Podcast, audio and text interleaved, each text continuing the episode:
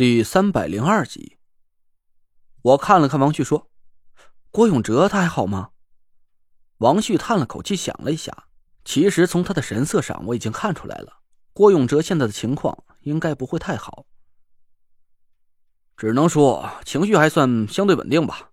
他正在积极配合调查，提供郑英明等五个人的相关资料。我点点头，虽然王旭的话有安慰我的成分。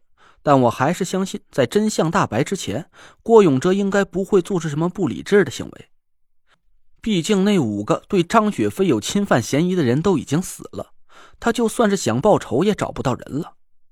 我心里还隐隐有一点担忧，我迟疑了半天，还是问了王旭一句：“郭永哲说郑英明他们不认识王雪飞，这件事到底是郭永哲不知情，还是他在故意隐瞒什么？”我推断这件事儿，郭永哲应该是事先不知情的。王旭翻出一份资料来给我看，这是水站提供的从张雪飞入职到现在的送水记录。昨天下午是他第一次去户外用品店送水，之前负责这一片的送水工辞职了。张雪飞为了多赚点钱，就主动揽下了这边的业务。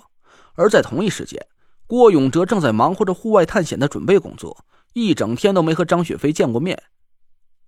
王旭又拿过一张纸递给我，上面是一串密密麻麻的电话号码。我们也查过张雪飞的手机，在他离开户外用品商店之后，和郭永哲也没有过通话记录。从这一点上来看，郭永哲应该是不知道这五个人和张雪飞有过交集的。我松了口气，看来郭永哲确实不知道这件事的内情，这就说明他和这个案件是真的毫无关系。虽然我和郭永哲认识的时间不长，但我挺喜欢这个人的。他身上有很多毛病，这个人嘴碎话多，爱吹牛逼，行为毛躁躁的，而且长相凶悍，不修边幅，一眼看上去就跟个屠夫似的。但他也有很多可贵的品质，比如热心肠、爱憎分明，对待朋友掏心掏肺。而且从他对张雪飞的态度上来看，他还是个很善良的家伙。但他同时也是户外探险队的成员。其他五个人都莫名其妙死在了山顶，而他却是唯一一个幸存者。按照常理，从这一点上推断，郭永哲应该是这个案子最大的嫌疑人。我甚至心里都隐隐出现过一个可怕的猜测：要是蛊惑张雪飞身穿红衣上吊，把他变成厉鬼之后，引来天雷杀掉那五个死者，然后又假装装模作样打电话的人，就是郭永哲。那他就是这个案子隐藏的真凶了，我还真有点不知道该怎么去面对这个残酷的现实。王旭看透了我的心思，拍了拍我的肩膀，安慰了几句：“放心吧，我们会尽快查清案子的真相。从目前的情况来看，郭永哲还不能完全排除嫌疑，再加上他是本案重要的目击证人，所以他近期还暂时不能离开我们的视线。这一点还请你理解。”我赶紧点头说道：“理解，理解，配合警察侦破案件是每个公民的义务，这点觉悟还是有的。我相信郭子也会这么做。”哈哈，那就好。王旭满意的点点头，我的眼光又落在那个泥娃娃身上，不禁眉头越皱越紧。五个户外探险队成员的死，张雪飞如何变成了红衣厉鬼，这些事儿算是理出一点头绪。可还有两个问题却一直没有浮出水面，一个是在郑英明的帐篷里发现这个泥娃娃到底是个什么东西，另外一个问题是，蛊惑张雪飞上吊的人到底会是谁呢？会不会真的是和潘成和潘浩有关？我低头思索了一下，从目前来看，想要查清第二个问题确实是有点困难。潘成和潘浩在故意躲着我。我找了这么久都没逮住他爷俩，看来啊，我想要找到他们亲口把事情问明白，好像也只能等到七月十五以后了。我决定先从第一个问题入手。我问王旭有没有查问户外用品商店里的人，有谁见过那个泥娃娃？王旭点了点头说：“问过了，就在你们来之前没几分钟，郑英明的老婆提供了口供。”说他和郑英明结婚都将近十五年了，但两个人一直没要上孩子。后来就有人给他两口子看了一下，说他们不是因为身体原因而没法怀孕。我笑了笑说：“不是身体的原因，那就是风水的原因了呗。那会不会是个江湖骗子，为了骗点钱才胡说八道的？嗨，还真不一定是。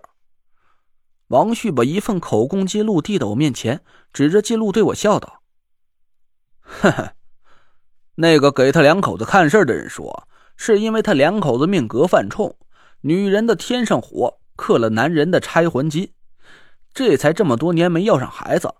他给郑英明两口子出了个主意。”让男人去求个生金的土，然后女人在夫妻生活前先喝一杯水，结果，嘿，这才没几天时间，还真就有了。王旭一边说，我一边看着郑英明媳妇的口供，还真就是和王旭说的一样。郑英明两口子用了那个风水师告诉他们的办法之后，没多久，女人就真的怀上了。看来郑英明的媳妇儿啊，对那个风水师是很信任的。口供里的语气非常恭敬，一口一个大师的称呼着那个风水师。我看了一下口供，点点头说：“那个风水师还真有点本事啊，说的这些确实都在理。那这么说来，泥娃娃就是郑英明求来生金的土物了。对，你看这里。”王旭指着口供上给我看，郑英明的媳妇说。上个月初一，郑英明按照大师的要求，天不亮就去妙峰山的娘娘庙排队，终于烧了柱头香，拴了个泥娃娃回来。妙峰山娘娘庙拴娃娃，我愣了一下，怎么感觉这几个词儿这么熟悉？王旭笑道：“这是中州啊，这边民间流传一个求子的传说，在相声段子里也有这方面的描述。哦，对。”我一下就想了起来，我本以为这就是相声里随口编出来的一个段子呢，没想到中州还真有妙峰山这个地方，而且当地还真就流传着拴娃娃求子的民间传说。我继续看了下去，郑英明的媳妇说，就在郑英明回来之后不多久，他就发现自己这个月的月薪没来，他去医院检查了一下，结果让他两口子很惊喜，她终于怀孕了。他俩把这个喜讯赶紧告诉了大师，想给大师一笔酬谢，好好的感谢一下大师。但大师给他看了面相之后，脸上露出了担忧的神色。大师掐指算了一下，问郑英明是不是选的西南方的娃娃。郑英明连连点头。大师长叹了一口气。大师告诉郑英明两口子。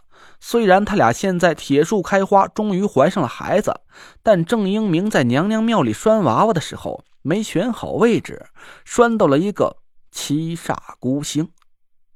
郑英明两口子是大惊失色，赶紧问大师应该怎么办。大师推算了半天，告诉他两口子一个破解的办法。